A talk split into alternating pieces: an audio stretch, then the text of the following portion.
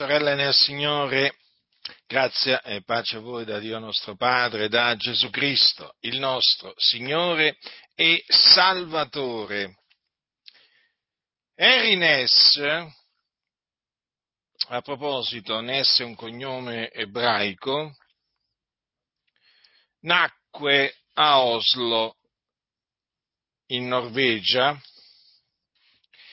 il 6 agosto 1894 e all'età di 16 anni emigrò in America, cioè negli Stati Uniti d'America. Andò inizialmente a vivere a Chicago con suo zio. Diventò un farmacista poi eh, si spostò a Minneapolis dove lui e il suo socio comprarono un'azienda.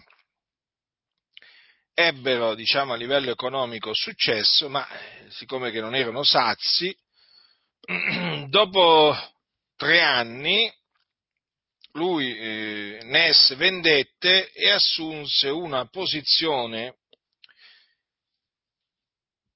un'occupazione nella Standard Oil Company, che è un'azienda, che era un'azienda e che è un'azienda tuttora, fondata da eh, John D. Rockefeller, ebreo, massone, i cui discendenti formano una delle famiglie più potenti al mondo assieme ai Rothschild e ad altri.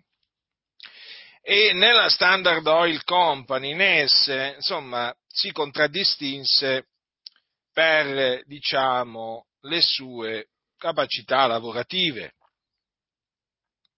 Si sposerà, si sposa una, una donna dalla quale avrà alcuni figli, poi dopo arriva il momento della conversione, dice di essersi convertito a Cristo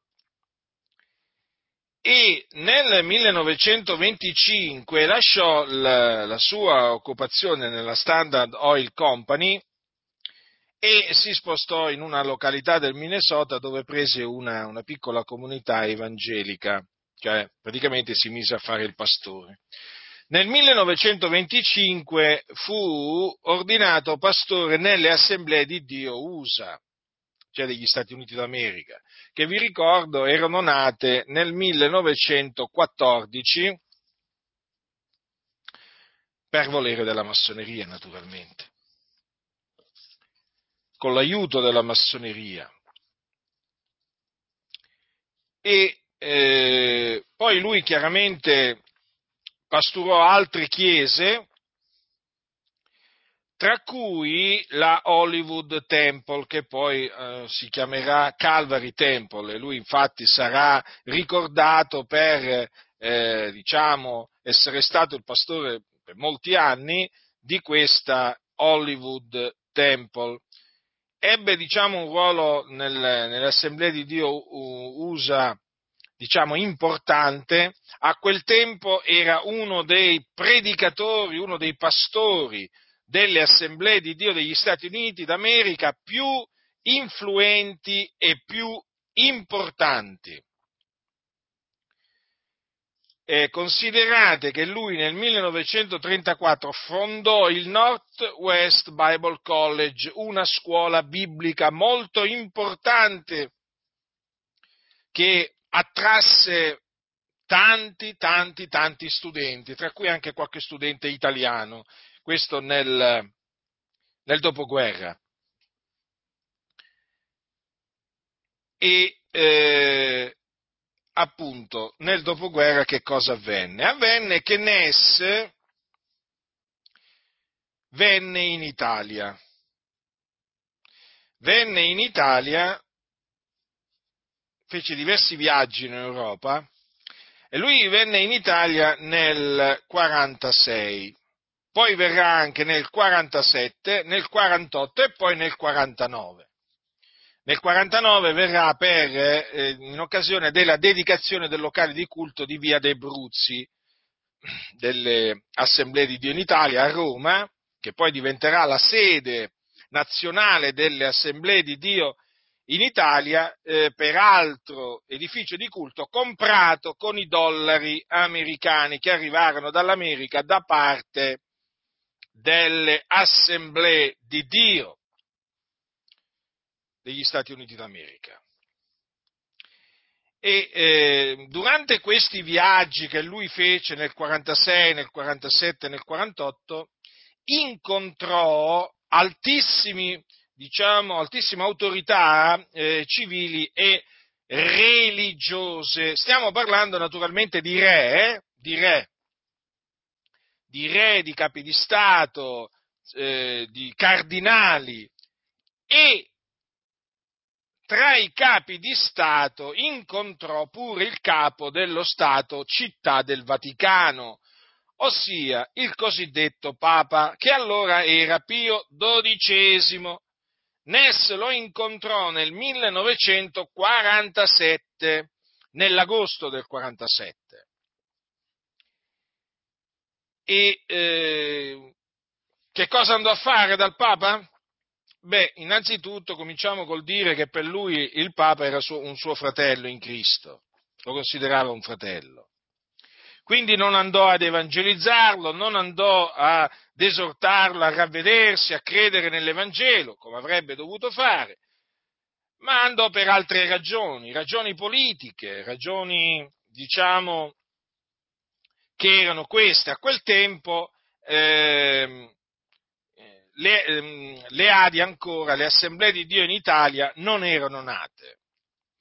Sarebbero nate da lì a qualche giorno proprio, eh, si parla proprio di giorni, proprio nello stesso mese, dopo pochi giorni, eh, diciamo, di questo incontro di Ness con eh, Pio XII, sarebbero nate le ADI, le Assemblee di Dio in Italia, a Napoli, perché il, il convegno fondativo fu a Napoli, e infatti poi Ness andrà a Napoli, ma naturalmente questo incontro con Pio XII fu tenuto rigorosamente nascosto.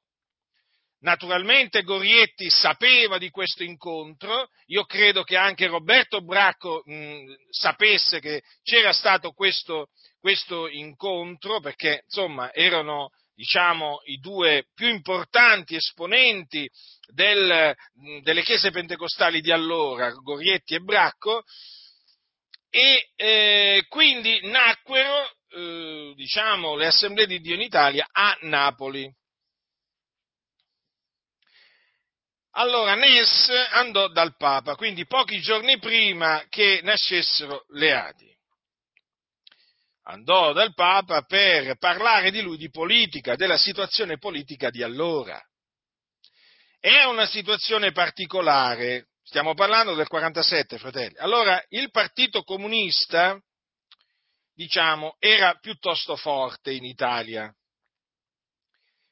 E eh, c'era in Italia la paura del comunismo. La Chiesa Cattolica Romana aveva una paura matta, come si suol dire, del comunismo.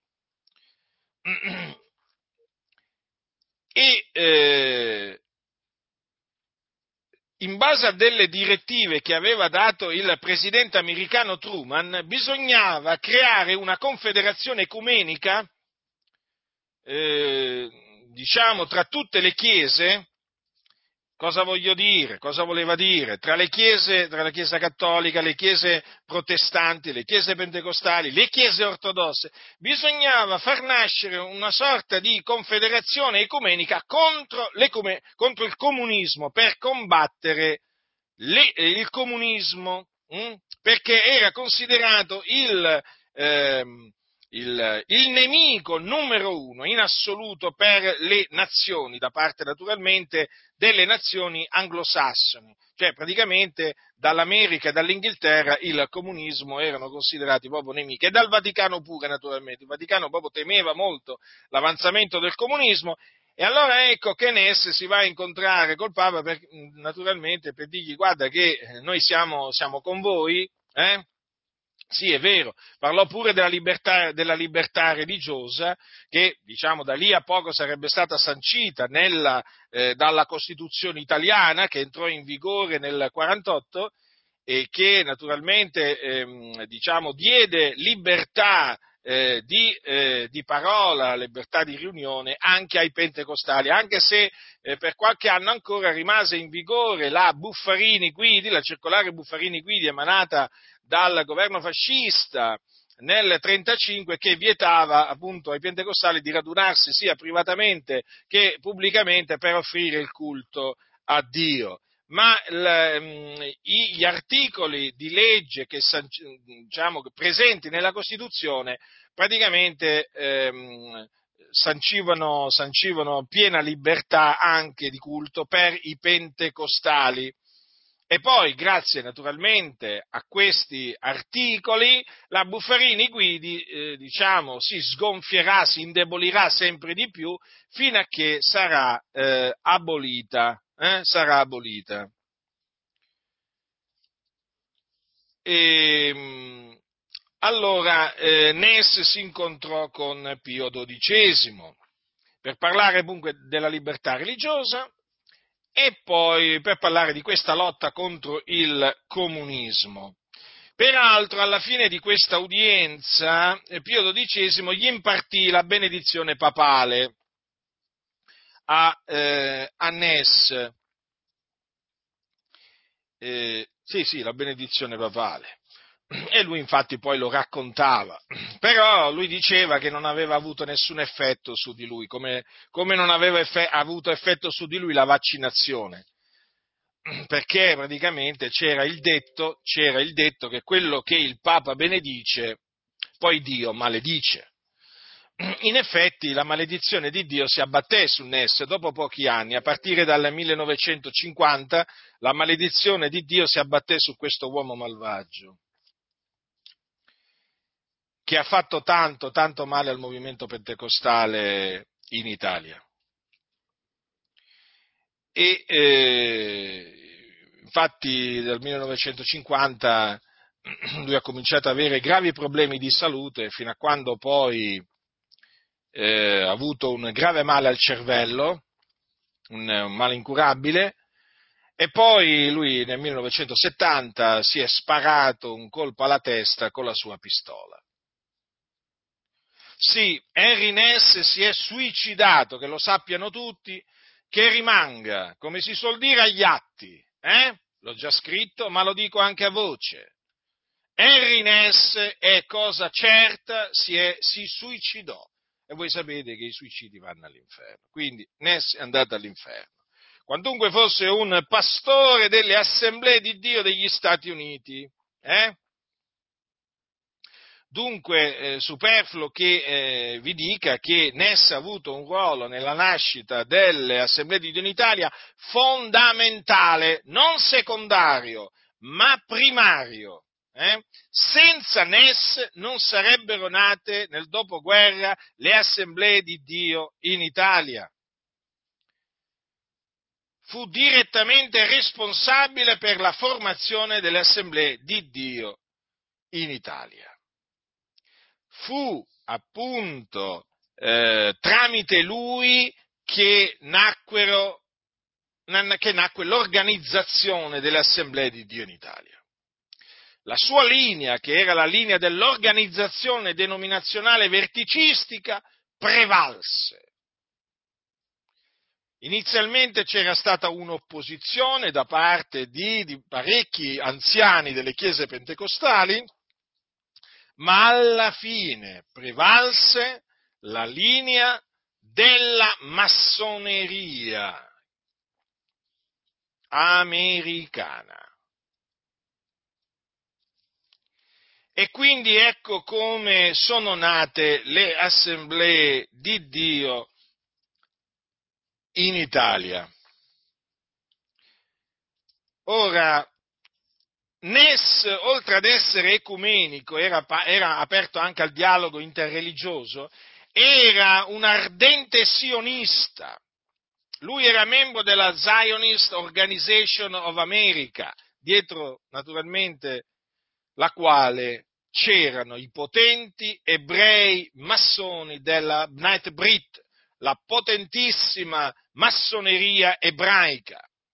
Considerate che quando lui venne nel 1948 in Europa,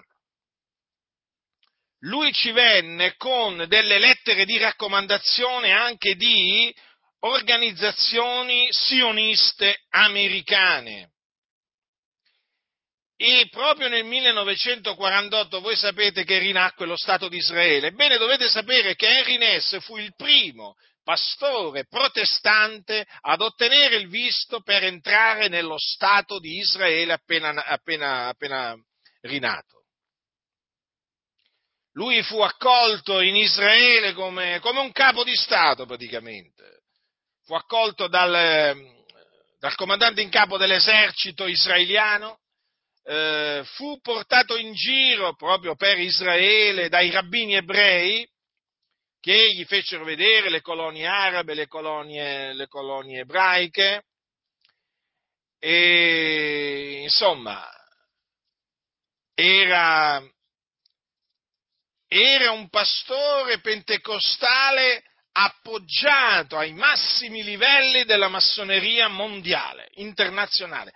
Peraltro lui faceva parte di un'associazione,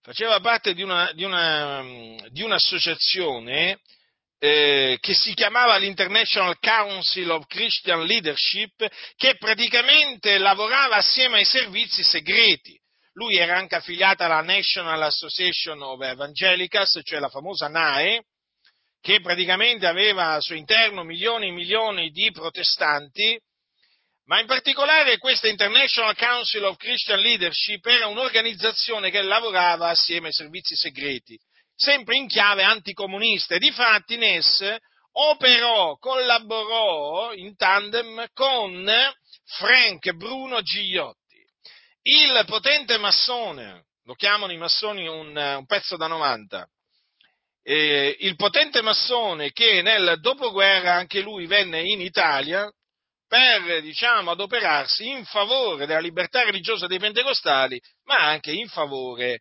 della massoneria. Sì, i due lavorarono assieme, si conoscevano, eh? Ma eh, Gigliotti non era pentecostale, Gigliotti era un pastore protestante.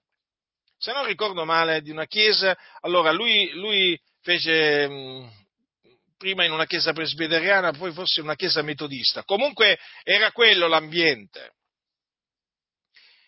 Naturalmente un empio, Gigliotti era, era un empio, non era un, un figliolo di Dio, era un massone, peraltro poi lui raggiunse il 33 grado e poi fu Gigliotti, Gigliotti conosceva Gorietti, come conosceva Gorietti anche, il primo, Gorietti fu il primo presidente delle Adi, come conosceva Gorietti anche Ness, ebbero una corrispondenza anche fitta e così via, eh, Ness, Ness, e Gorietti. E eh, Gigliotti conosceva anche, anche, Gorietti, sapete che c'è una fotografia con eh, Gigliotti e Gorietti, poi l'ambasciatore Tarchiani, e poi altri pastori delle assemblee di Dio, appunto, eh, diciamo che noi abbiamo, abbiamo pubblicato e che conferma appunto che collaborarono, collaborarono assieme Gigliotti e, mm, e Gorietti. E poi dovete tenere, presente, dovete tenere presente una cosa, dovete tenere presente quanto segue perché questo è il punto a cui naturalmente, su cui mi baserò per la mia predicazione. Il 9 settembre 1949 David E. Green, maestro venerabile della Ionic Lodge numero 90 del rito scozzese antico ed accettato di Seattle, perché lui era di Seattle, eh, eh stava a Seattle, eh, Ness, scrisse eh, a Ness una lettera, una lettera privata, eh? E, eh, perché perché Ness era stato un, nel tempio massonico a Seattle di questa, di questa loggia il 7 settembre, quindi due giorni prima. Allora aveva tenuto un discorso a una platea di massoni e in questa platea di massoni c'erano tra gli altri 15, 15, 15 maestri venerabili di lodge della King County, eh, che erano proprio stati invitati per sentire il dottor Henry Ness. Siamo dunque nel 1949, le Adi esistevano da due anni circa, ed ecco che Ness va a parlare in questo tempio massonico. Badate bene che te, Ness bazzicava eh, negli ambienti massonici eh, parlava nei Rotary, nei Lions, che poi sono praticamente anche in altri, in altri diciamo, club, club, diciamo, li chiamo massonici perché comunque sia sono la massoneria, la massoneria bianca, sono club dove, dove la massoneria recluta, eh, recluta, membri, quindi diciamo lui era eh, abbastanza abitudinario di questi ambienti. Ma questa lettera che gli ha scritto il maestro, questo maestro venerabile. Maestro venerabile di una loggia, ricordatevi, è la massima autorità che c'è in una loggia. Una loggia praticamente sarebbe come l'equivalente di una comunità locale, va bene? Mentre nell'ambiente cristiano c'è una comunità locale, no? una chiesa locale, i massoni hanno la loggia locale, eh? che poi praticamente fa parte di una obbedienza massonica. L'obbedienza massonica sarebbe come una denominazione di cui fanno parte tantissime logge. Ora, Ora, nella loggia locale il capo assoluto è il maestro venerabile, già il nome vi fa capire che non è mica uno qualsiasi. Praticamente è degno di essere adorato, ubbidito in ogni cosa. Deve essere ubbidito come Dio, praticamente. O meglio, al di, al di sopra di Dio, più di Dio. Perché quando il, ehm, il, maestro venerabile dà un ordine, dà un ordine, il membro, che sia apprendista o compagno d'arte, deve ubbidire deve obbedire, non, cioè, non, importa proprio niente, deve obbedire perché lui è proprio l'autorità assoluta, il maestro, il maestro venerabile. Allora, eh, questa lettera è, ha un valore storico importantissimo. Perché? Perché è la prova. Allora, io già ero convinto che Ness fosse un massone, ancora prima che eh, venissi in possesso eh, diciamo, di questa lettera. Ne ero pienamente convinto. Ma questa lettera naturalmente costituisce un documento storico della massima importanza, perché conferma in maniera categorica, inconfutabile, incontrovertibile, che Henry Ness era un massone. Era un massone, quindi il fondatore delle assemblee di Dio in Italia, si può tranquillamente chiamare così Ness, il fondatore delle assemblee di Dio in Italia, perché vi ripeto, senza Ness non sarebbero nate le assemblee di Dio in Italia, eh? il fondatore delle assemblee di Dio in Italia era un massone. E questa lettera lo conferma pienamente. Ora, le parole che, diciamo, attestano, le parole scritte da questo maestro, cosiddetto maestro venerabile, eh? cosiddetto perché chiaramente eh, questo è il titolo che naturalmente l'ufficio comunque che, lo, che lui ricopre, ma noi non dobbiamo chiamare nessuno maestro, eh? non dobbiamo farci chiamare maestro, eh? però tra di loro, tra massoni, si chiamano in questa maniera. Insomma, quel tizio, il capo della loggia, viene chiamato maestro venerabile, quindi lo chiamo così proprio in virtù del fatto che questo è il suo ufficio nella loggia. Ma non è assolutamente per me un maestro da seguire, da imitare. L'unico maestro è il Signore Gesù Cristo. Lui è Dio benedetto in eterno e Lui è il Maestro che noi serviamo e adoriamo. E guai a tutti coloro eh, che hanno un maestro venerabile. Eh? Vuol dire che veramente hanno rigettato il Signore Gesù Cristo, quale maestro unico. Allora, le parole conf- di questa lettera che confermano che eh, Ness era un massone sono queste. Praticamente gli dice, gli scrive il, per congratularsi praticamente per il discorso che aveva fatto, gli era piaciuto molto, a lui e anche agli altri massoni, e allora gli dice, noi ti salutiamo come un fratello perché tu hai la massoneria nel tuo cuore e i pensieri che ci hai lasciato sono totalmente in armonia con il credo massonico della paternità di Dio e della fratellanza dell'uomo. Quindi, quell'espressione noi ti salutiamo come un fratello, che in inglese è we hail you as a brother, è un'espressione massonica, quindi fa parte del lessico massonico, espressione che viene rivolta a massoni, cioè uomini che sono già stati iniziati alla massoneria. Nella massoneria si viene iniziati appunto tramite il primo grado che è il grado di apprendista. Eh? I primi dei gradi sono eh, apprendista, compagno d'arte e maestro, maestro massone. Quindi questa espressione affinché abbiate ben chiara la, porta, la portata, la valenza, il significato, il peso di questa espressione, eh, sappiate che viene usata tra massoni eh, per salutare un loro fratello massone, senza alcun dubbio. Se qualcuno vuole persuadervi del contrario, sia riconosciuto bugiardo. È un bugiardo che mente sapendo di mentire. Naturalmente mi riferisco ai massoni che devono negare, negare, negare. Sapete, avete, avete, presente la triplice negazione che poi praticamente nel linguaggio massonico, nel lessico massonico corrisponde a un'affermazione positiva. Loro devono sempre negare, eh? sempre negare, perché sono progenie della menzogna, sono figli del diavolo. Servi del diavolo che loro appunto chiamano grande architetto dell'universo. Eh? La sigla è Gadu.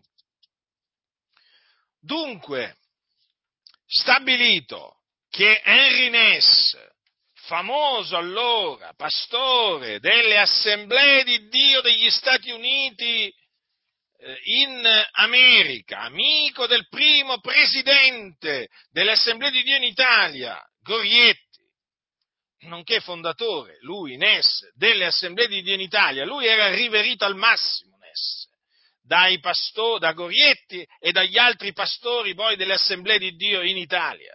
Eh? Eh, e come si era riverito? Eh? Gli avrebbero steso proprio il, il manto rosso davanti, se fosse stato possibile. Certo, perché fu grazie a Henry Ness che poterono nascere le assemblee di Dio in Italia. È chiaro, fratelli, che eh, le assemblee di Dio in Italia quindi sono state generate dalla massoneria, da un massone. Naturalmente un massone che collaborava con altri massoni perché lui non era solo, eh, non era solo. Mm?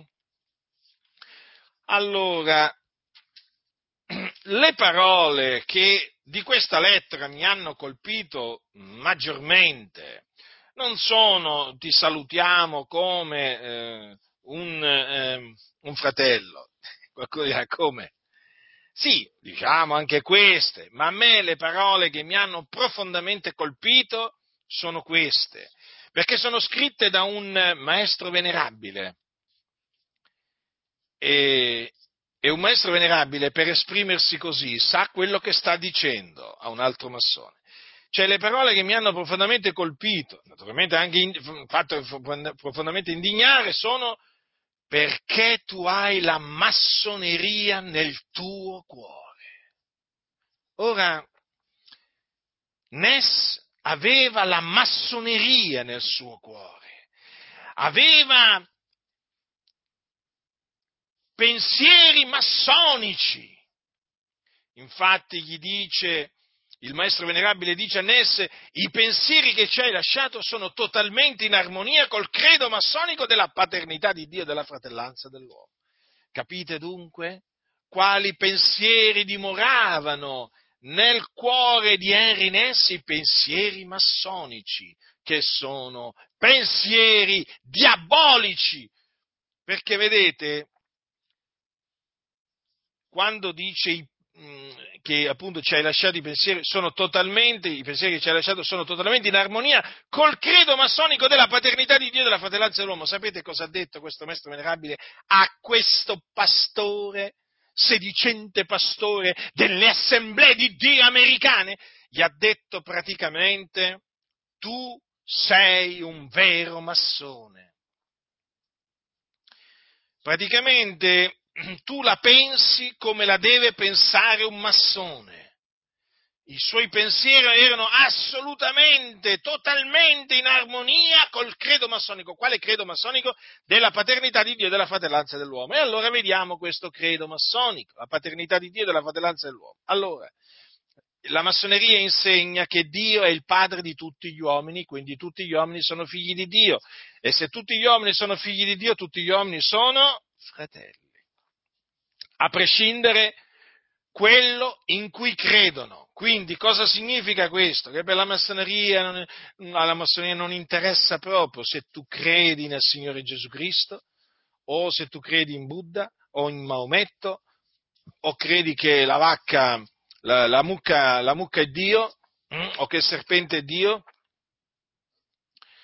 o che eh, ok, la luna è Dio, no, vi faccio degli esempi giusto per farvi capire, eh? Eh, basta che tu dici di credere in Dio eh, nella massoneria, poi loro non gli interessa proprio niente in quale Dio tu credi, per loro va bene qualsiasi Dio. Hm? E quindi per la massoneria non importa in, in quale Dio uno crede o in chi uno ha creduto, capite? Perché? A prescindere, eh, a prescindere ognuno, ogni uomo è un figlio di Dio. Allora, fratelli nel Signore, qualcuno dirà, ma com'è possibile? È possibile, perché i massoni sono doppi, falsi, doppi fino alle midolle. Badate bene, qui stiamo parlando di un pastore pentecostale che al locale di culto eh, apriva la riunione di culto dicendo benvenuti nella casa di Dio, nella casa del Re dei Re, perché generalmente sono queste le espressioni. Era un pastore pentecostale che diceva che Gesù salva, che Gesù guarisce, che Gesù battezza con lo Spirito Santo, che Gesù ritorna, faceva studi biblici a non finire sull'Apocalisse, sul ritorno del Signore Gesù Gesù dal cielo. Mm? Sulle, sugli avvenimenti, sugli avvenimenti ultimi, alla luce della parola di Dio. Lui in quel periodo predicava, insegnava molto sulla rinascita dello Stato di Israele. Insomma, un tipico pastore pentecostale, diciamo, diciamo così, né più né meno. Eh? Quindi naturalmente un po' si confondeva no? tra i vari pastori pentecostali. Infatti quando venne qui in Italia, pace fratello o hello brother, non si sa cosa, come, l'hanno, come, l'hanno, accolto. Comunque generalmente i, i, i, pentecostali italiani salutavano con la pace. Pace fratello, piacere di rivederti. E Ness predicava, eh? predicò persino a Planetaria a Roma, no? grazie alla massoneria, ai servizi segreti, dove nel dopoguerra, sì, dove erano presenti anche alti prelati della Chiesa Cattolica Romana che, a cui piacque il messaggio di Ness, perché praticamente Ness cosa diceva? Non siamo qui per farvi cambiare religione. Già, Ness non era venuto per fare cambiare religione agli italiani, perché gli italiani non hanno bisogno di cambiare religione, ma ci mancherebbe altro. Siamo tutti figli di Dio, per Ness siamo tutti figli di Dio. Certo, devi accettare Gesù, diceva, accettare Gesù. Esso non predicava ravvedetevi e credete nell'Evangelo, no, lui diceva accettate Gesù come vostro personale Salvatore e Signore, perché poi alla fine ognuno ha il suo personale Salvatore e Signore. C'è chi accetta Gesù come personale Salvatore e Signore, c'è chi accetta Maometto, c'è chi accetta Buddha, vabbè, oh, un qualsiasi Salvatore va bene, tanto siamo tutti figli di Dio. Cosa gli ha detto il maestro venerabile a, a Nesse? Eh, gli ha detto questo, che praticamente... Hm, dice, i pensieri che ci hai lasciato sono totalmente in armonia con il credo massonico della paternità di Dio e della fratellanza dell'uomo. Quindi lui, lui lui era un massone che nel suo cuore aveva la massoneria, però in mezzo ai pentecostali faceva il pentecostale e ancora oggi è così. Tanti pastori pentecostali hanno nel loro cuore la massoneria. Adesso non parliamo dei valdesi, di quelli presbiteriani, mi voglio concentrare su quelli pentecostali. Hanno la massoneria nel loro cuore. Eh? E sono doppi, anche quando dicono eh, Gesù salva, accetta Gesù, sono falsi, perché poi quando vanno in loggia fanno il loro discorsetto massonico eh, e si adeguano al credo massonico, perché sono massoni. E quindi cosa dicono? Siamo tutti figli di Dio, siamo tutti fratelli. Quando questi pastori pentecostani vanno in loggia, in altre parole, quando incontrano il rabbino ebreo, gli dicono Ehi fratello! Quando incontrano il, il, l'imam del, della, della, come si chiama lì, degli arabi, no?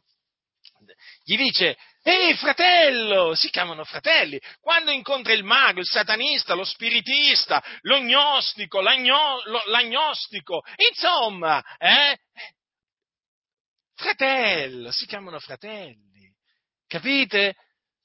Sono degli scellerati questi, quando vengono smascherati, ma il sangue gli va al cervello, non capiscono più niente, impazziscono, per, per così dire, perché si vedono smascherati, perché sono persone doppie, capite? Persone doppie? Cioè, la facciata è una cosa, va bene? Poi però il retro è un'altra cosa. E così era Nesse. Ha ingannato tutti quegli anziani tutti. Non lo so se li ha ingannati tutti, perché il Signore sa ogni cosa, ma comunque ne ha ingannati tanti. Eh? Ha ingannato tutti quegli anziani nostri, diciamo fratelli, quelli che appunto erano nostri fratelli. Si è presentato come un ministro dell'Evangelo, come un servitore di Dio, ma lui era un massone. E infatti non ha mai condannato la massoneria, come Billy Graham ha mai condannato la massoneria, mai! Non c'è una parola contro la massoneria. E come poteva? Come poteva condannare la massoneria che lui aveva nel suo cuore? Allora, voi sapete che Gesù ha detto dall'abbondanza del cuore la bocca parla. Ed è proprio così. Poi alla fine lui si è palesato. In una maniera o nell'altra Dio ha fatto sì che si palesasse. Si palesasse il suo ecumenismo. Hm? Si palesasse la sua massonicità e difatti eh, i suoi rapporti intimi con i potenti della terra. Lui praticamente andava a trovare re, il re Umberto, re d'Italia, là in Portogallo, dove era in esilio, come io vado qui dal, io vado al supermercato praticamente, capito? Cioè lui andava, lui andava a trovare il re d'Italia, eh? o andava a trovare il re, il re della, se non ricordo male, della Romania o il re della Norvegia. Peraltro con il re della Norvegia erano proprio intimi amici, lui era proprio consigliere speciale del re, del re, del re norvegese, ma insomma era un potente massone. Praticamente lui, da quello che, da quello si, che si, si apprende dalla sua, dalla sua vita, lui era un potente massone lui non avrebbe mai potuto raggiungere, diciamo, questi, questi cardinali, il Papa, Pio XII, i re di allora, capi di Stato, lui non avrebbe mai potuto farlo se non avesse avuto la massoneria nel suo cuore, il che significa se non avesse avuto la massoneria che lo appoggia appoggiava dovunque lui andava. Ecco perché aveva tutte le porte aperte. Avete capito perché i massoni hanno le porte aperte nelle nazioni? Avete capito perché Billy Graham aveva tutte le porte aperte un po' dappertutto? Perché era un potente massone. Ecco perché si incontrava con i presidenti degli USA e andava alla Casa Bianca, appunto come io vado al supermercato, lui andava alla Casa Bianca, no? Poi era consigliere anche dei presidenti USA, praticamente tutti massoni. Eh? E perché, fratelli? Perché? Perché, aveva, perché andò, a incontrare, andò a incontrare in udienza, eh, diciamo, il Papa? eh, incontrava potenti della terra di qua, di là, la regina d'Inghilterra, vabbè, quella, la, matro- la patrona della massoneria universale. Ma insomma, perché, fratelli? Perché?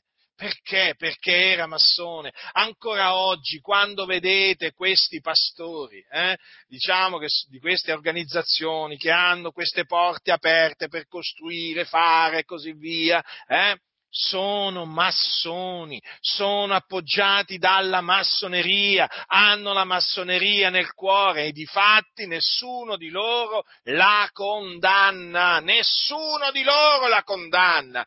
E quando sentono uno come me condannare la massoneria, subito si scagliano. Eh, con offese di ogni genere, e da questo anche dovete capire che sono massoni e che hanno la massoneria nel cuore. Quindi, quando uno ha la massoneria nel cuore, naturalmente cosa succede? Succede che è ecumenico, aperto al dialogo ecumenico, è amico, amico dei potenti, ha le porte aperte, eh? anche proprio in, eh, in, diciamo, in posti molto altolocati, eh, dove arrivano, arrivano, ben pochi. Ma voi siete persone intelligenti, io sono fiducioso nel Signore, che ormai credo che eh, voi che mi ascoltate, diciamo, con frequenza, voi sapete, avete compreso bene come riconoscere i massoni, ma naturalmente i massoni si riconoscono dalla loro parlata. Perché? Perché quello che uno ha nel cuore, quello tira fuori, dall'abbondanza del cuore la bocca parla. Si possono camuffare, no? possono fare gli evangelici, mettiamola così, fino a un certo punto però, perché comunque sia il momento viene in cui devono tirare fuori la massoneria che hanno dentro di loro. Guardi, vi faccio un esempio, guardate per esempio Billy Graham, Billy Graham è, diciamo, fino ad ora il diciamo, più famoso predicatore evangelico eh, che sia mai, diciamo, in tempi moderni, abbia calcato mai, diciamo, la terra. Ebbene, lui era un 33, un, 33 un, un grado 33 del rito scozzese antico ed accettato, un potente massone Billy Graham. Ebbene, Billy Graham, che io peraltro andai ad ascoltare nel 1984 mentre mi trovavo per la seconda volta in Inghilterra, Billy Graham era capace di dire durante le sue conferenze, durante le sue predicazioni, Gesù, ehm, Gesù salva, Gesù è il Salvatore, eh? accetta Gesù come tuo personale Salvatore e Signore, la tua vita cambierà, insomma, queste cose qui. Poi però rilasciava delle interviste sconcertanti, che lasciavano veramente quelli che lo ascoltavano impietriti perché praticamente diceva il contrario di quello che deve dire un cristiano. Infatti, eh, proprio oggi ho pubblicato un'intervista del massone Billy Graham che praticamente dice che ci sono molti cristiani, veri credenti, che negano o la resurrezione corporale di Gesù o la sua nascita virginale. Cioè, che cosa significa questo? Che per Billy Graham eh, uno era un cristiano, eh, un, era un credente, anche se negava che Gesù era risuscitato dai morti, diciamo, eh, come dice la scrittura. Per Billy Graham uno poteva essere un cristiano, un credente, anche negando che Gesù era stato generato dallo Spirito Santo. Questo che cosa significa nella pratica? Che Billy Graham non sapeva neppure cosa fosse l'Evangelo, eppure passa per uno che predicava l'Evangelo, ma uno che parla così è evidente che non sa cosa sia l'Evangelo. Perché?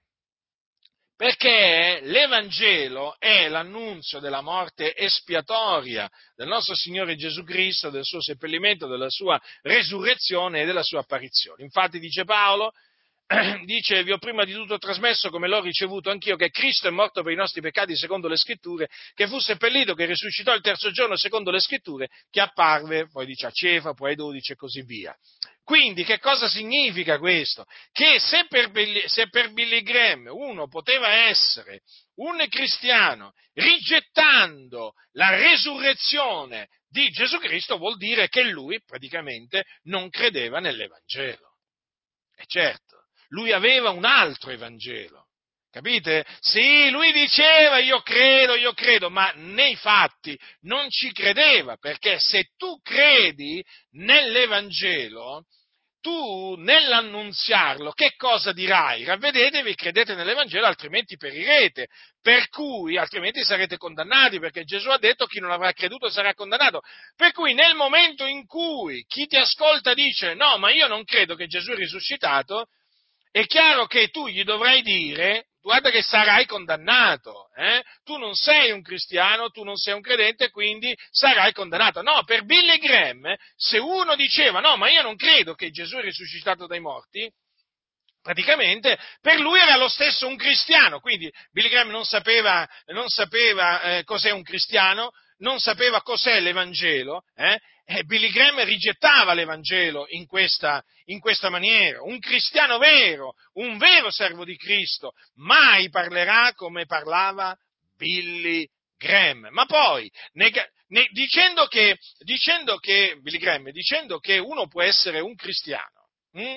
un vero credente, rigettando la nascita virginale di Cristo, cioè rigettando che Gesù eh, quello, dice, quello, che dice la scrittura sulla nascita di Gesù Cristo, che egli fu generato dallo Spirito Santo nel seno di una donna vergine, è evidente, evidente che lui sta dicendo che uno è un vero credente anche se nega che Gesù è il Cristo. Perché? Perché negando la nascita virginale di, di, di Gesù Cristo si nega che lui è il Cristo, perché il Cristo di cui aveva preannunziato la venuta, Dio tramite i profeti doveva nascere da una vergine generata dallo Spirito Santo.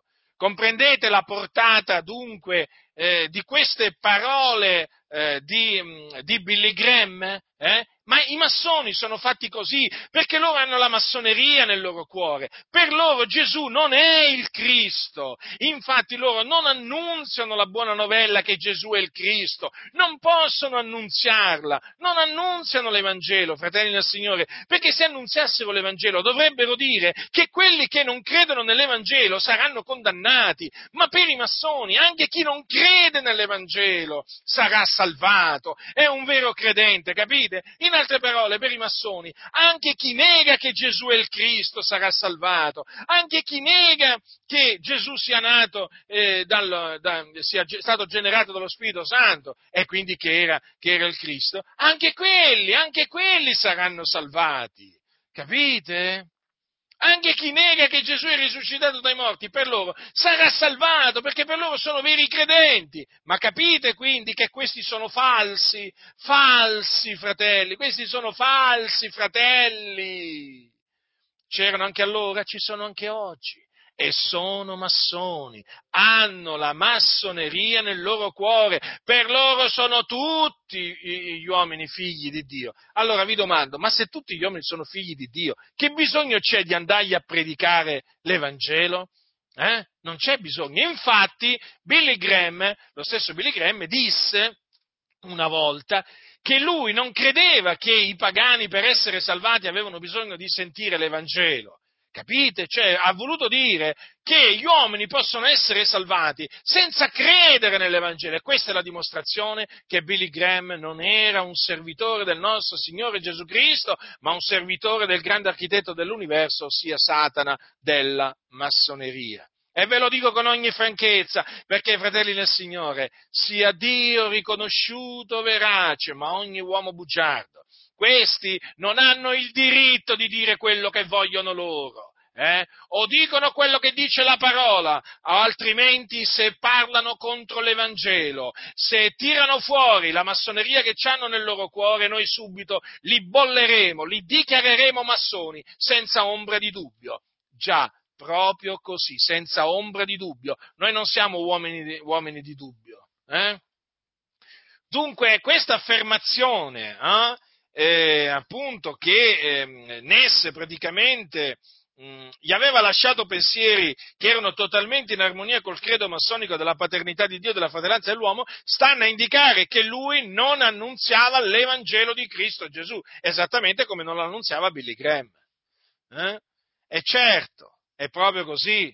È proprio così, ma poi lui aveva proprio dei rapporti stretti con i rabbini, proprio una cosa impressionante. Ma come si fa a essere amici dei rabbini quando, quando eh, al, tempo, al, tempo, al, al, tempo, di Gesù i giudei cercavano di uccidere, uccidere Gesù? Eh? I scribi, i farisei, gli anziani, i sacerdoti. Ma come? lo volevano morto a Gesù. E questi qui che si dicono servitori di Gesù hanno una sorta di, mm, diciamo, strada preferenziale con, con i rabbini che negano che Gesù è il Cristo. E allora vuol dire che loro non predicano l'Evangelo. Capite? Questa amicizia che hanno con i rabbini ebrei sta a indicare che non sono servitori del Signore Gesù Cristo. Perché se loro annunziassero l'Evangelo, i rabbini li perseguiterebbero. A me i rabbini ebrei mi odiano, mi detestano. Eh? Ma che veramente? Ma io sono un servo di Cristo Gesù, io annunzio l'Evangelo anche agli ebrei. Agli ebrei che cosa gli dico? Eh? Gli dico Gesù vi ama? No, no, gli dico ravvedetevi e credete nell'Evangelo, nella buona novella che Gesù è il Cristo, sia il Messia, altrimenti perirete, ve ne andrete all'inferno, altro che nello Sheol andrete. Avete capito? Voi tutti ebrei, eh, dove andrete se rifiuterete di credere eh, nell'Evangelo di Cristo Gesù? Non è come vi ha detto Billy Graham, non è come vi diceva, come vi diceva quell'altro massone di Henry Ness, è come dice la scrittura, se non credete che Gesù è il Cristo, eh, voi andrete in perdizione morirete nei vostri peccati e ve ne andrete in perdizione, sicuro, ma proprio sicuro.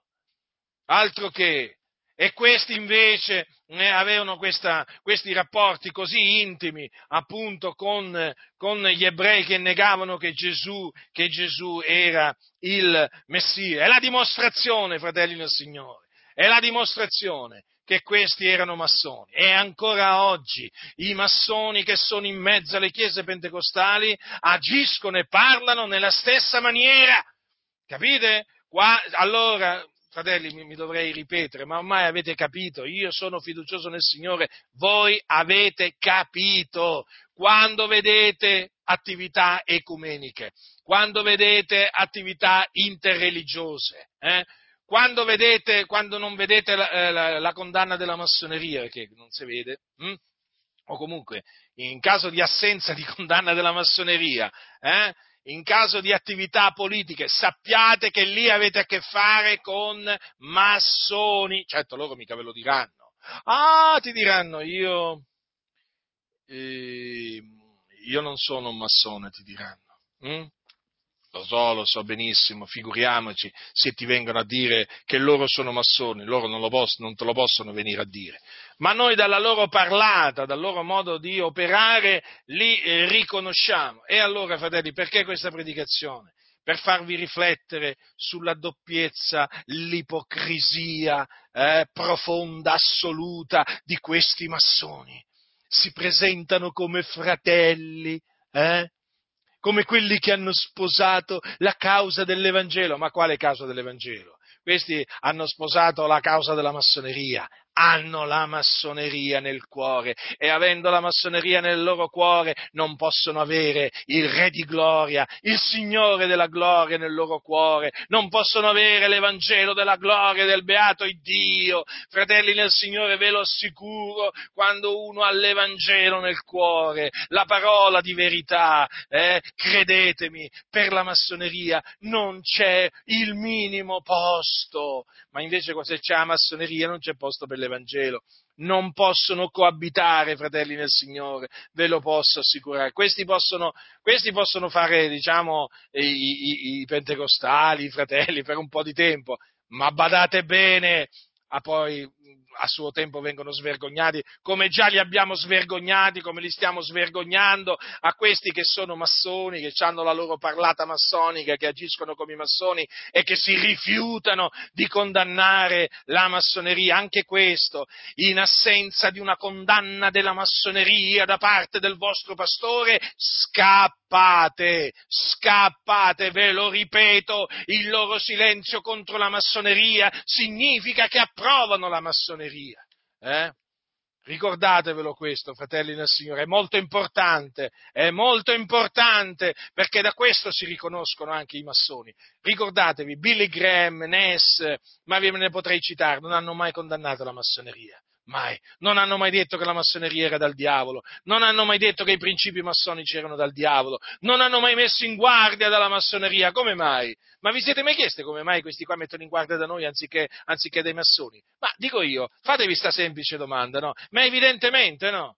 Perché? Perché sono massoni, no? E da chi devono mettere in guardia i massoni? Eh, da noi, certo. I talebani evangelici, così ci chiamano, no? i fondamentalisti, gli esagerati, e così via, e così via, e così via. Eh? E certo, non mettono in guardia dai massoni. Ma avete mai visto che questi mettono in guardia dai massoni? Ma sono loro massoni. Ah, poi quando gli dici siete dei massoni, avete la massoneria nel cuore, fanno, fanno gli offesi. Ma io dico, ma se voi non condannate la massoneria, vuol dire che per voi la massoneria è buona. Allora perché vi dovete offendere? Ma perché vi dovete offendere? Ci dovreste ringraziare invece, perché stiamo, stiamo, rivelando che siete massoni, dato che per voi la massoneria è un'istituzione benefica, filantropica, di cui veramente bisogna andare orgogliosi se uno ne fa parte, ma voi ci dovreste ringraziare nel momento in cui vi diciamo che siete massoni. No, invece questi qua, fratelli del Signore, che fanno? Questi si arrabbiano, si infuriano. Ma dico io, ma se per voi la massoneria è buona, dove sta il problema? Dove sta il problema? Ma poi mi domando io, ma perché vi nascondete, razza di ipocriti? Eh? Ma se andate così fieri di appartenere alla massoneria, ma se questa massoneria è così buona, ma ditelo, no? E presentatevi col grembiule che vi hanno dato in comunità. E ditelo, dai, su! E che aspettate? Che trovo una foto vostra con il grembiule? Ma guardate che se la trovo io la metto subito, eh? eh? Ma presentatevi in comunità col vostro grembiule, eh? Col vostro maglietto, eh? con i vostri guanti bianchi, col vostro cappello, col vostro ciondolo, con la squadra del compasso e presentatevi in comunità, no? Al culto. Ma sì, dai! Ma voi fate parte di un'associazione veramente, ma veramente da elogiare proprio ai quattro venti della terra, che ha fatto così tanto bene al mondo che il mondo sta andando di male in peggio proprio sotto, sotto veramente la, la, la, spinta della massoneria, ma presentatevi vestiti da massoni, ma fate vedere la vostra tessera di massoni, ma fatela vedere, di che cosa dovete avere paura? Eh? Ma tanto nelle chiese nessuno vi giudica, tranne noi, ma gli altri ehm, non è che gli farà tanta impressione. Quindi presentatevi vestiti da massoni, ipocriti, eh? Vi vantate tanto di far parte della massoneria quando siete, quando siete, tra di voi. Presentatevi in comunità vestiti da massoni, almeno per vedere che cosa succederà, se veramente questa massoneria è considerata così favorevolmente dalle, dalle chiese. Presentatevi abbigliati da massoni. Eh? Ci sono d'altronde massoni che vanno a certe, a certe, a certe riunioni con il, loro, con il, loro, ciondolo, con la loro squadra e compasso. E fatelo anche voi, no? Fatelo anche voi. Comunque vi assicuro, se, se quando verrò in possesso di una vostra foto col grembiule, sappiate che io sono qui eh, e la, la, pubblicherò affinché tutti la vedano. Eh. Quindi, prima che arrivi a me la fotografia eh, di voi vestiti da, da massoni, no? ma presentatevi, presentatevi, fate vedere a tutti noi il vostro grembiulino, fatecelo vedere, eh? fatecelo vedere il vostro grembiulino. E quindi, fratelli nel Signore, a voi che siete in Cristo Gesù, perché questi non sono in Cristo Gesù, questi massoni doppi, che si devono ravvedere e convertire dalle loro vie malvagie, dai loro peccati, devono credere nell'Evangelo perché altrimenti periranno nelle fiamme dell'inferno quando moriranno. Eh? E che non si dica quando questi muoiono che vanno in cielo, eh? questi non vanno in cielo, perché questi non credono che Gesù di Nazareth è il Cristo di Dio. Qui stiamo parlando dell'Evangelo, fratelli nel Signore, stiamo parlando dell'Evangelo, questi lo negano, lo rigettano, infatti non lo annunziano. Eh, perché? Ma ci avete, ma ci avete riflettuto che questi non annunciano l'Evangelo come lo annunziava Paolo? Perché? Riflettete, perché? Perché hanno la massoneria nel cuore. Paolo invece sapete cosa aveva nel cuore? L'Evangelo, la parola di verità. Eh? Ma per questi non ce l'hanno, perché per loro tutti figli di Dio sono. Quindi se sono tutti figli di Dio, eh, non hanno bisogno di essere rigenerati gli uomini. Eh, mediante la parola dell'Evangelo. Infatti noi siamo stati rigenerati mediante la parola dell'Evangelo, sapete? Sapete cosa dice la scrittura? Lo dice Pietro questo. Hm? Dice così, dice siete stati rigenerati non da seme corruttibile, ma incorruttibile, mediante la parola di Dio vivente e permanente, poiché ogni carne è come erba, ogni sua gloria è come il fiore dell'erba, l'erba si secca, il fiore cade, ma la parola del Signore permane in eterno e questa è la parola della buona novella che vi è stata annunziata. Avete capito, fratelli? Noi siamo stati rigenerati mediante la parola della buona novella e la buona novella è questa, Gesù di Nazareth è il Cristo che è morto per i nostri peccati secondo le scritture, che fu seppellito, che risuscitò dai morti il terzo giorno secondo le scritture, che apparve ai suoi discepoli, i testimoni che appunto erano stati innanzi scelti da Dio. Questa è la parola della buona novella mediante la quale siamo stati rigenerati e mediante la quale vengono rigenerati gli uomini quando credono in essa. Eh? Ma sappiate che se gli, non, se gli, uomini rifiutano di credere nella buona novella non possono essere rigenerati e quindi rimangono quelli che sono figliuoli di ira. Perché gli uomini non sono tutti figli di Dio. Coloro che sono senza Cristo eh, sono figliuoli di ira di ira, l'ira di Dio è sopra di loro, altro che figli di Dio. Questi sono figli di ira. Eh? Ma per questi massoni, gli uomini non sono, gli uomini senza Cristo, gli uomini che non credono nell'Evangelo, non sono figlioli di ira, sono figlioli di Dio, tutti figli di Dio sono. Ecco perché vi dicevo, perché non annunziano l'Evangelo? Perché loro non credono che mediante l'Evangelo l'uomo viene rigenerato, perché se lo credessero lo annunzierebbero, ma loro non possono loro hanno la massoneria nel loro cuore. Infatti dicono siamo tutti figlioli di Dio. Così dicono.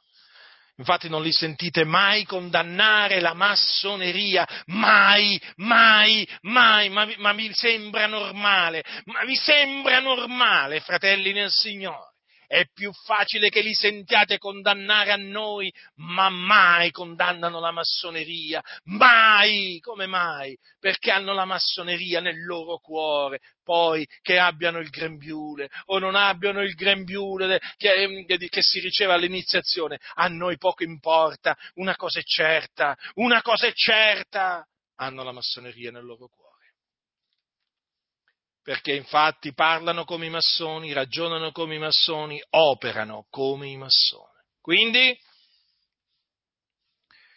quindi state molto attenti, fratelli nel Signore, state molto attenti perché le denominazioni evangeliche, le chiese, sono piene di massoni. Soprattutto dietro i pulpiti, dietro le cattedre delle università bibliche, dei collegi biblici, delle scuole bibliche, in ogni paese, in ogni nazione, sappiate che lì ci sono massoni, eh? ci sono massoni come Henry Ness, il fondatore delle assemblee di Dio in Italia che ha ingannato tante anime, hm? però adesso ringraziamo il Signore che Dio ha voluto che fosse manifesto che lui era un massone. Certo, io capisco la grande delusione, la grande rabbia che avrà invaso tanti membri dell'Assemblea di Dio in Italia che erano in buona fede, che non immaginavano, non sospettavano una cosa del genere, ma tant'è. Questa è la verità. Quindi la mia parola. Uscite, fratelli, a voi che siete fratelli, sto parlando alle pecore del Signore, non alle capre. fratelli nel Signore, uscite, separatevi dalle assemblee di Dio in Italia, ma anche dalle altre denominazioni pentecostali, dalle altre denominazioni evangeliche, sono tutte in mano alla massoneria, sono state tutte fondate, o meglio, eh, per evitare, è eh, chiaro che i valdesi non sono stati fondati da un massone perché sono stati fondati da Valdo, però comunque sia la Chiesa valdese moderna è comunque sia, diciamo, un prodotto, un prodotto della, della, della massoneria. Eh? Comunque tutte queste denominazioni, anche protestanti, eh, sono tutte praticamente in mano alla massoneria. Hm? Hanno la massoneria nel cuore, è inutile, inutile, fratelli del Signore. Io vi ripeto, l'assenza di qualsiasi condanna della massoneria da parte di queste denominazioni, ma quando parlo di condanna parlo di, di, della condanna che, come quella che sentite che facciamo noi, eh? Vuol dire, fratelli, che queste denominazioni sono tutte, ripeto, tutte controllate, influenzate dalla massoneria. Ma d'altronde, se persino le assemblee di Dio in Italia sono state fondate da un massone, allora sicuramente allora qualcuno mi dirà, ma chi poteva sapere che Ness era massone? Vabbè, io non so chi poteva sapere e chi non sapeva. Questo naturalmente non è che posso, posso dirgli. Io credo che appunto Ness, essendosi camuffato, eh, abbia, ingannato, abbia, ingannato, parecchi. Però sono, il fatto è che anche lasciarsi ingannare è una colpa. Non è un merito lasciarsi ingannare. Eh? e lui praticamente è passata la sua linea. Se, eh, solo, ci sono stati però, eh, questo naturalmente bisogna dirlo per amore della verità, ci sono stati anziani di chiesa a quel tempo che non, sono sta, non si sono fatti sedurre da Ness perché si sono ribellati si sono ribellati a questo tentativo di organizzare e di creare la denominazione appunto nella, nel, tra i pentecostali. Sì, sì, ce ne sono stati, ce ne sono stati, però bisogna anche dire che la maggioranza ha deciso di seguire Ness. Quindi la maggioranza ha deciso di seguire l'uomo che aveva la massoneria nel cuore, i cui pensieri erano totalmente in armonia con il credo massonico della paternità di Dio e della fratellanza dell'uomo. E quel virus, chiamiamolo così, quel germe satanico che Ness portò in Italia, fratelli, ha fatto dei danni terribili. Quel lievito malvagio che lui ha portato ha fatto lievitare tutta la pasta. Praticamente se oggi il movimento pentecostale in Italia, le chiese pentecostali in Italia sono ridotte come sono ridotte, una parte, una parte, attenzione, della colpa ricade su Ness. Perché lui introducendo quel lievito ha fatto lievitare tutta la pasta. Certo, la colpa è anche di quelli che si sono, si sono lasciati fare lievitare, eh, si sono, si sono fatti ingannare, intendiamoci, eh? lui ha sedotto, ma anche quelli che si sono lasciati sedurre hanno la loro colpa. Quindi è stato tutto un andare di male in peggio. Sì, sì, fratelli, la verità, la verità è questa. Il movimento pentecostale, una volta che ha accettato il lievito di Ness, è andato di male in peggio in Italia. E oggi si vede. E oggi si vede, fratelli, oggi si vede. E allora la domanda è questa: quanti eh, quanti pastori pentecostali hanno la massoneria nel loro cuore? Eh, quanti hanno dei pensieri che sono totalmente in armonia con il credo massonico della paternità di Dio e della fratellanza all'uomo? Tanti. A questa domanda rispondo dicendo tanti, molto di più di quelli che possiate pensare, fratelli del Signore. Siete in grave pericolo, voi che vi trovate nelle denominazioni pentecostali, siete in grave pericolo. Ecco perché vi dico, uscitevi, uscite e separatevi.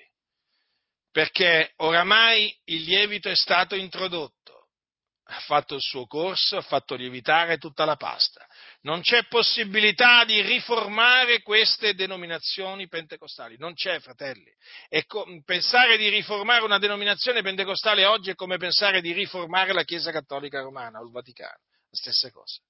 Ormai la pasta è tutta lievitata, non rimane altro che uscire e separarsi da coloro che hanno la massoneria nel loro cuore, i cui pensieri sono totalmente in armonia col credo massonico della paternità di Dio e della fratellanza dell'uomo. Da costoro uscite e separatevi, non sono dei nostri. Non hanno l'Evangelo della gloria del beato Dio nel loro cuore, per questo non lo annunziano. Loro vi trascineranno, se rimarrete ancora nel loro mezzo, a far parte della religione unica mondiale. Eh? Quindi, che farete voi che ancora vi trovate in queste denominazioni pentecostali? Eh? Direte, ma tu vedi sempre la massoneria da tutte le parti? Eh?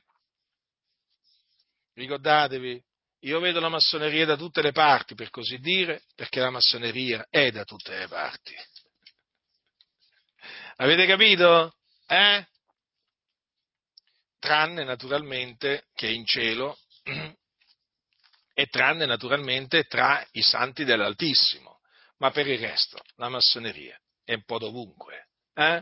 Quindi, siccome che la massoneria è nelle denominazioni, ha preso il sopravvento, il pensiero massonico, l'agire massonico, il parlare massonico, perché i principi regnano, mezzo a costoro uscite e separatevi, ricordatevi di questo uomo che poi Dio naturalmente non ha lasciato impunito perché poi chiaramente nella disperazione, a motivo del male eh, cui, eh, con cui Dio lo aveva colpito alla testa, quell'uomo si suicidò. Vedete che brutta fine che ha fatto quel massone? Riflettete, fratelli, riflettete. Certo, vi dico anche che le assemblee di Dio hanno sempre nascosto la morte di Ness, cioè il suo suicidio. Lo hanno nascosto e lo stanno nascondendo ancora oggi. Perché? Perché è un marchio di infamia. Eh sì, proprio così, perché appunto il fondatore, il loro fondatore, il loro caro fratello, dottor Ness, si suicidò sparandosi un colpo alla tempia, alla testa. E questi sono i fatti. Questa è la storia e che la storia serva di ammonimento a tutti coloro che conoscono la verità eh, e che amano la verità e che lottano per la verità. Fratelli nel Signore, continuate a dimorare in Cristo, eh, fate sì che la parola vivente e permanente, la parola di verità dimori sempre in voi. Eh, ritenete l'Evangelo così come vi è stato annunziato eh, e che sia annunziato così appunto come è scritto, senza aggiungere nulla senza togliere nulla. E che sia detta la verità, soltanto la verità, ad ebrei, gentili, piccoli e grandi, eh, savi e ignoranti, eh, uomini e donne, sia detta soltanto la verità. Ravvedetevi, credete nell'Evangelo, altrimenti morirete nei vostri peccati. Questo sia detto. Sarete perseguitati? Bene, gloria a Dio. Lo Spirito, lo Spirito di Dio dimora riposa sopra di voi. Quindi che questi fatti che vi ho narrato, eh, che ho commentato naturalmente, vi servano di monito, fratelli, vi servano di monito. E poi, ricordatevi, ci sarà sempre un Henry Ness che cercherà di insinuarsi in mezzo alla Chiesa di Dio per corromperla, per farle del male, per distruggerla. Quindi, una volta che sapete eh, che avete ben davanti eh, appunto questo uomo, potete discernere come agiscono gli Henry Ness in ogni, in ogni epoca, diciamo, del, dell'era, in ogni periodo dell'era moderna. Intanto cercheranno sempre di creare l'organizzazione, la denominazione, naturalmente adducendo motivi, ragioni di, di ogni sorta, eh, tutti i vani ragionamenti, ciance, e poi cercando di portarvi in una maniera o nell'altra a unirvi con eh, il Vaticano, con la Chiesa Cattolica Romana, con gli ebrei e così via. Oramai avete compreso la massoneria come sta operando da tanto tempo nelle chiese, quindi io che vi stimo persone intelligenti, so che farete tesoro di questa mia messa in guardia, di questo mio ammonimento che vi ho, che vi ho rivolto. La grazia del Signore nostro Gesù Cristo sia con tutti coloro che lo amano con purità incorrotta.